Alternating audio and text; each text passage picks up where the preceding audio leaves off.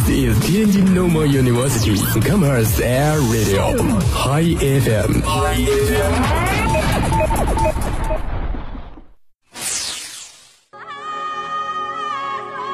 从青藏高原的布达拉宫，到呼伦贝尔的广袤草原。从热情洋溢的巴塞罗那，浪漫繁华的法国巴黎，无论路过哪座城市，我们都需放慢脚步，敞开心扉，去感受这里的温度、气候，感知擦肩而过的人群、大街小巷的故事的。故事。还有每一处从未领略的风景，记录每一段美好的瞬间。耳朵想旅行，品味不一样的风景，感悟不一样的人生。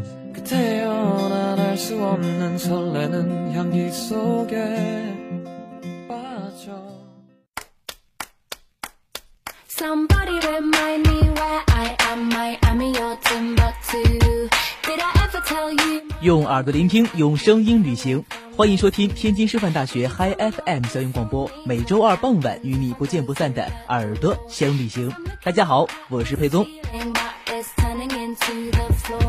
那么在新的一年中呢，佩宗仅代表我们耳朵想旅行的全体成员，祝大家在新的一年里心想事成，万事如意。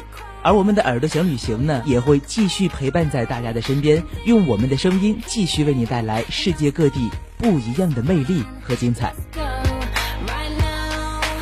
刚刚开学，可能大家依然还沉浸在我们的这种新年的气氛中哈。那么我们不妨继续带着这股子热乎劲儿，把我们的目光投向南半球，去领略一下南半球此时此刻的魅力。身在北半球的我们，一提到我们的另一端南半球，大家会想到哪里呢？可能有人会说，当然是寒冷的南极啊。不过裴总我呢，一说到南半球，脑海中出现的第一个印象就是澳大利亚。澳大利亚呢，我总觉着是一个充满神奇的地方，所以呢，从小也是非常的向往。那么在新春之际，带着我的这个梦想哈，也是沾了大家的光，让我们一同把目光投向澳大利亚，去感受一下。当地的人文风情以及澳大利亚独特的魅力，不知道大家一说到这个澳大利亚会想到什么哈？我呢一说到澳大利亚，脑海中首先出现的就是可爱调皮的袋鼠，同时呢还会出现就是悉尼歌剧院这栋建筑。其实，在我的印象中，澳大利亚就像是一个充满魅力的瑰宝和一个充满神秘气息的国度。总之呢，对那里有着很多的向往和追求。那么接下来就让我们一同来了解一下澳大利亚。澳大利亚呢，全称也叫做澳大利亚联邦，是一个发达的资本主义国家。以前呢，也是英国的殖民地。在一九零一年殖民统治结束，澳大利亚从此成为一个独立的联邦国家，开始了澳大利亚的神奇变化。澳大利亚呢，四面环海，是世界上唯一一个国土覆盖整个大陆的国家。拥有很多自己特有的动植物和自然景观，澳大利亚同时呢也是一个移民国家，奉行着多元的文化。澳大利亚的人口呢高度都市化，近一半的国民居住在悉尼和墨尔本两个城市。全国多个城市呢曾被评为世界上最适宜居住的地方之一，而澳大利亚的第二大城市墨尔本曾经被评为世界上最适宜居住的城市。澳大利亚的面积呢是七百六十一点七九三万平方公里，是南半球经济最发达的国家，全球第十二大经济体，全球第四大农产品的出口国，同样呢也是多种矿产出口量全球第一的国家。它也被称为我们所熟知的坐在矿车上的国家，同样呢也被称为骑在羊背上的国家。除此之外，澳大利亚还是一个体育强国，常年举办全球多项的体育盛事。两次主办了夏季的奥运会，并且呢是每年的一级方程式赛车和澳大利亚网球公开赛的常年主办国。澳大利亚呢位于南太平洋和印度洋之间，是由澳大利亚大陆和塔斯马尼亚岛等岛屿和海外的领土组成。它东临太平洋的珊瑚海和塔斯曼海，西北南三面呢临着印度洋以及边缘的海，西北南三面临着印度洋，是世界上唯一一个独占着整个大陆的国家。澳大利亚的地形呢很有特色，东部是山地，中部呢是平原，西部呢是高原。全国的这个最高峰科修斯科山呢，海拔是两千两百二十八米，是靠海处最狭窄的海滩缓坡。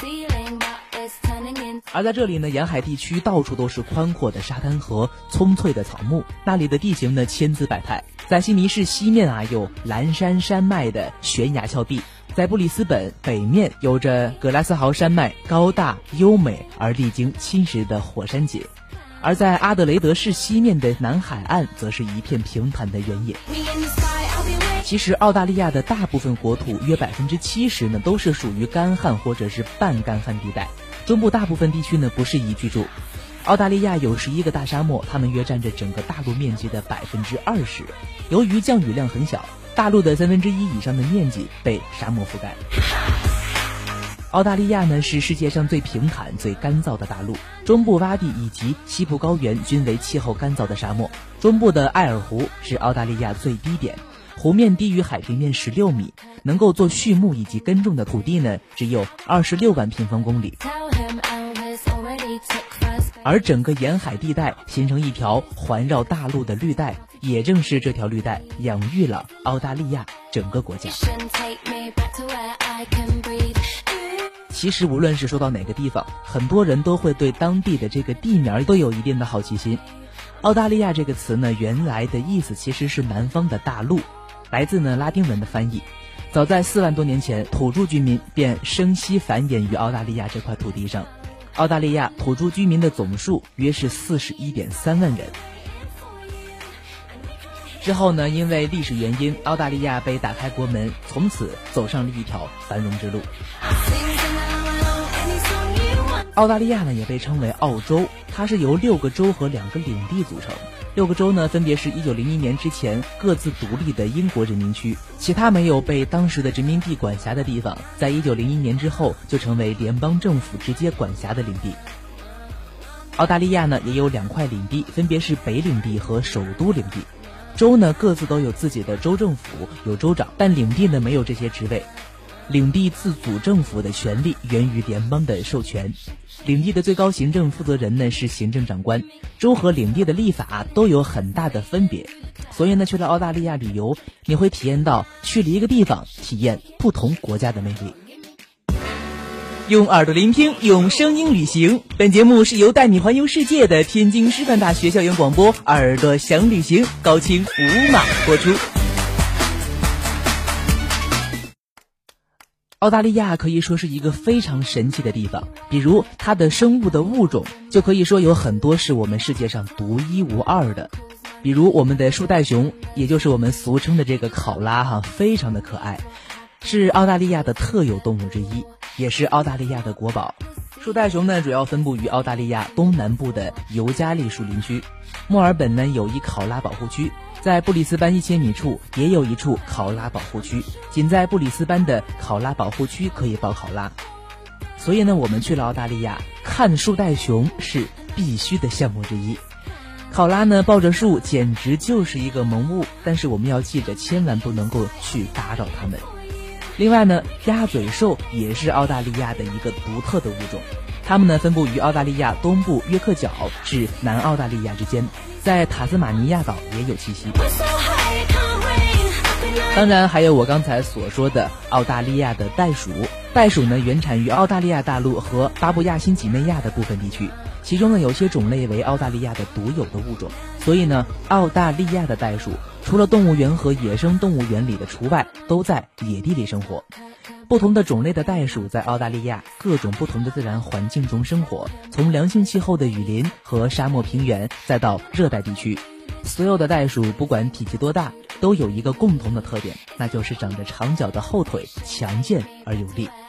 袋鼠以跳代跑，最高呢可跳到四米，最远呢可跳到十三米，可以说是跳得最高最远的哺乳动物。去了澳大利亚，你会在路途中不经意地发现各种袋鼠与你擦肩而过。其实，澳大利亚常被人描绘成一个以农村或者农业为主的国家，有时呢给人偏僻或者落后的印象。事实上，这都是误会。澳大利亚的科研技术全球领先，拥有很多足以自豪的科技成就。例如，检查怀孕妇女的超声波技术啊，就是发源于澳大利亚。截至二零一二年底，澳大利亚先后已经有十三位科学家获得了诺贝尔奖。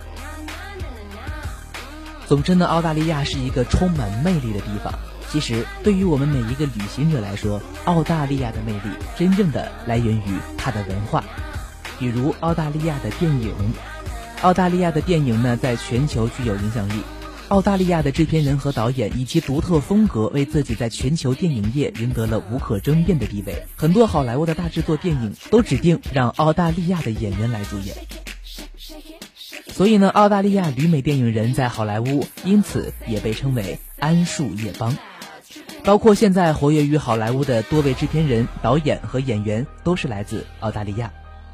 除此之外，澳大利亚的文学也是非常的著名，文学大力发展，本土文学创造呢有一定的国际的影响力。比如马库斯·克拉克在1874年创作的《无期徒刑》。19世纪晚期，澳大利亚的丛林诗人为寻求更多的自己的澳大利亚归属感。开始走出英国传统文化的影子。优秀的澳大利亚文学作品有库纳尔社《可怜的家伙》《我的故乡》。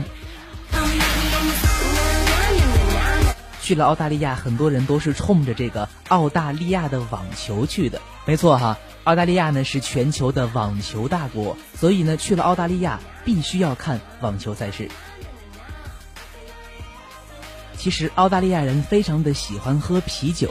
闲暇时光，尤其是在周末，他们当地的很多人都喜欢叫着三两个朋友到酒吧饮酒聊天、欣赏音乐，或者呢是到这个公园烧烤游乐。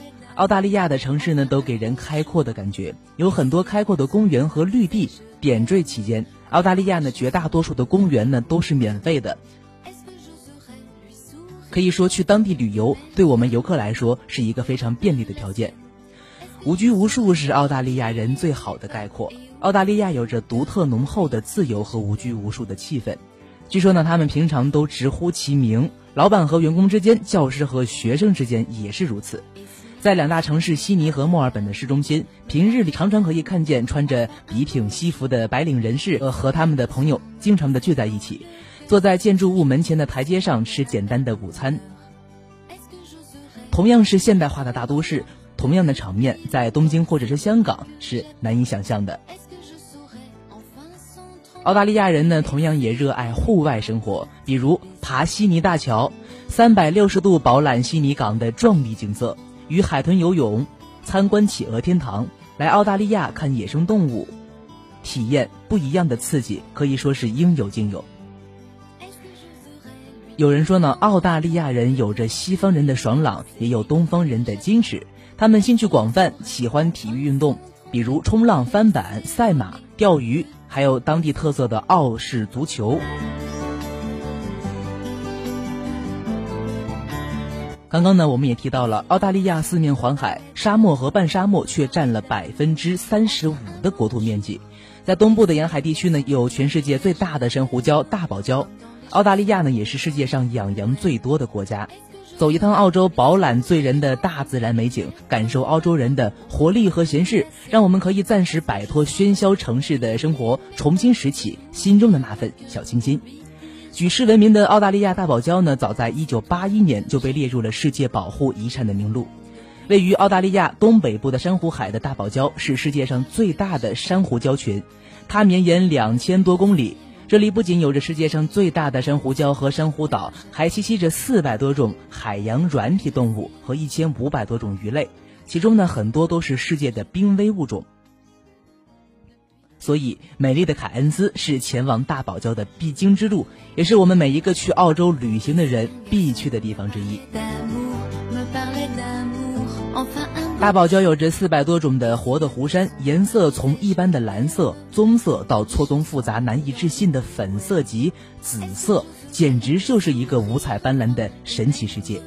除此之外呢，还有就是比较著名的波浪岩。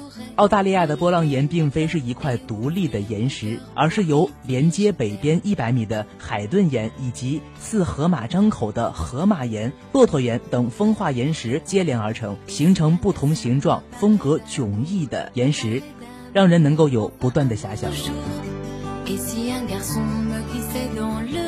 其实到一个地方旅游，不仅要欣赏美丽的自然景色，当然也要被当地的文化所吸引，从而呢也可能提升我们自身的素养。了解澳大利亚的文化，首先要了解澳大利亚的历史。澳大利亚呢是一个移民国家，最初呢是由土著居民居住，后来呢由于英国的入侵，所以随着时间的流逝，逐渐形成了一个殖民国家。澳大利亚因此呢也存在着多元的文化，其中呢西方文化是主流。这里的土著居民的手工艺品的发达，以及西方文化的渗入，使这里的文化气息非常的浓厚。因此呢，在这种浓厚文化的影响下，澳大利亚的文化景点可以说是数不胜数。比如我们刚才提到的大堡礁，还有就是我们现代建筑的悉尼歌剧院、蓝山国家公园等等，都有着浓厚的文化氛围。同时呢，也吸引着世界各地的文人墨客到这里来一览它的风采。说起澳大利亚，也不得不提一下他们当地居民的生活习惯。在这里的生活是无拘无束的，但是呢，澳大利亚的时间观念很强，他们很注重礼节，讲究礼貌。在这里呢，和当地的人握手打招呼，是我们必须了解的礼仪之一。大多数人一说到澳大利亚呢，首先会想到澳大利亚的墨尔本。虽然呢，它不是澳大利亚的首都，但是呢，它的影响力可以说是不亚于首都的。澳大利亚的墨尔本呢，首先是一个非常棒的旅游胜地，比如当地就有很多的名胜古迹。首先要推荐的就是墨尔本的皇家植物园。墨尔本的皇家植物园呢，位于位于墨尔本市中心以南约五公里的地方，建于1845年。花园呢以十九世纪园林艺术布置，里边呢放置了很多的植物和澳大利亚本土特有的植物。植物园的占地四十公顷，至今还保留着上个世纪的一些建筑和风貌，汇聚了三万多种奇花异草，是世界设计最好的植物园之一。所以呢，对于学习园林的一些学生呢，澳大利亚的墨尔本皇家植物园是一个一生必去考察的地方。除了植物园，澳大利亚的墨尔本皇家展览馆也是吸引很多人的地方。墨尔本的皇家展览馆在1880年建成，建筑古色古香、美轮美奂，是80年至81年万国博览会的会场。当初的设计和建造的目的之一，就是要把展览馆和墨尔本的建筑糅合成拜占庭式建筑、古罗马建筑和意大利文艺复兴的建筑的风格。当年呢，为期八个月的时间内，就接待了一百三十万名参观万国博览会的访客。八八年庆祝移民定居澳大利亚一百周年所举办的博览会期间，接待访客的人数更是高达二百二十万。所以说，澳大利亚对于学建筑的同学，更是一个必去的地方。在墨尔本有一个地方是是一个必去的景点，而它的面积呢非常的小，被称为库克船长的小屋。它们位于墨尔本市中心的费兹洛公园内，纪念第一位抵达澳大利亚的英国人詹姆斯·库克船长。这是一幢真正的小屋，简单朴实，甚至有些粗糙，斜顶铺瓦，石砌墙面，暗黑的褐色透出古老和沧桑。一七八二年，詹姆斯·路克就出生在英国的约克郡的这所小屋里。三四年，墨尔本建市一百周年大庆时，澳大利亚一名实业家出资八百英镑，将他的故居买下，作为礼物送给了墨尔本市民。人们把这座故居小心地分拆，把每一块建材编号，装在二百五十三个箱子里，总重量呢约一百五十吨，由英国海运到墨尔本，再照原样呢组建形成。小屋分为上下两层结构，楼上呢是库克船长父母的卧室，楼下有一间厨房和会客厅，还有一间呢就是库克居住的小卧室。室内的陈设都按照以前的原样布置，大门石梁上刻着库克船长的父亲和他的母亲的名字。小屋的门口的小径旁立着库克船长的紫铜雕像，头戴着三角军帽，身穿紧身衣裤。左左手呢拿着一张航海图，右手握着一柄简单的望远镜，深邃的目光泰然的仰望前方。说了咱们澳大利亚这么多好玩的地方，其实当地的美食也是我们必须要向大家推荐的。旅游除了观赏美景之外，闲暇之余呢，我们也可以品尝一下当地的小吃。澳大利亚是移民国家，这里聚集了世界各地的美食。爱吃美食的游客呢，来澳大利亚旅游绝对是明智之选。提到澳大利亚，我们就会想到袋鼠，所以来澳大利亚能不能尝一下这里的袋鼠肉呢？据说呢，它和牛肉有点相似，品尝一下作为澳大利亚国兽的袋鼠肉，也是一种文化的熏陶。作为四面环海的国家，海产品一定少不了。皇帝蟹是澳大利亚美食中的一大特色。皇帝蟹的蟹呢，很是肥大，大的皇帝蟹啊，足有面盆那么大。看着鲜美的皇帝蟹，真是让人胃口大开。还有很多人呢，将这个很大的蟹壳带回自己的国家做纪念。许多人都喜欢吃龙虾，尤其是在国内，龙虾更是很多人所喜欢的。龙虾哪里好？很多人一定会说澳大利亚的龙虾确实是棒。所以啊，澳大利亚的龙虾可以说是在中国出了名的。海产品呢，我们还有不得不提的三文鱼。但是世界上最卫生的三文鱼还是澳大利亚的，因为呢，三文鱼是生吃的，所以三文鱼必须处理的非常的干净。这方面呢，澳大利亚做的是最棒的。在澳大利亚的悉尼，美食当属鲜活的海鲜。在悉尼呢，有一个美丽的港口，不仅能够欣赏到美景，更重要的，这里是海鲜的发源地，大量的海鲜从这里出口。墨尔本呢是精美食品的出口地，所以这里的美食也是超多的。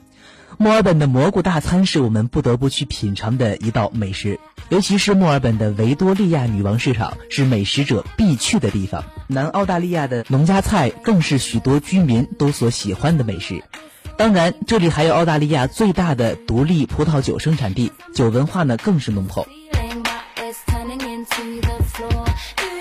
维多利亚州呢是澳大利亚奶酪、酒、肉类、鱼类以及水果和野味的重要产地。由于物产富饶，并且有着悠久的饮食文化，墨尔本理所当然地成为美食天堂。最佳的品尝地点包括南亚拉区。如果呢来到南岸区走一趟，在那里呢可以一边享受美食，一边欣赏亚拉河的风光。此外呢，位于当地的唐人街也有着各式各样的中国菜。总之，在澳大利亚旅游，美景美食能够让我们每一位游客体会到澳大利亚的魅力。其实今天聊了这么多关于澳大利亚的文化和当地的旅游呢，真的是希望大家能够在冬天感受一下南半球的魅力。希望大家有机会去澳大利亚，真正的一睹当地的风采。好的，本期的耳朵想旅行马上就要与大家说再见了。如果您想关注校园广播的其他精彩节目，可以关注校园广播的人人微信和微博平台。同时呢，也可以手机下载蜻蜓 FM APP，就可以随时随地的收听校园广播的其他精彩节目了。用耳朵聆听，用声音旅行。感谢收听本期的耳朵想旅行，我是佩宗，我们下期再会。